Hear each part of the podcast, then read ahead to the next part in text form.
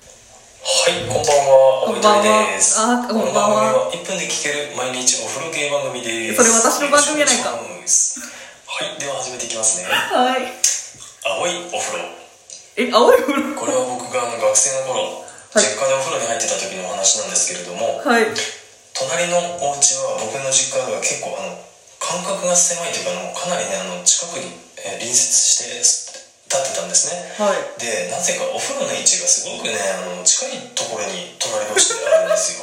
よ であの夜中なんかねお風呂入ってると、はいえもう隣にお姉さん住んでまして、は家い族で住んでたんですけど3つ4つ上のお姉さんでしたねお姉さんが結構住んでてで、あのよくお風呂の時間が一緒になるとこう歌を歌ってるんですね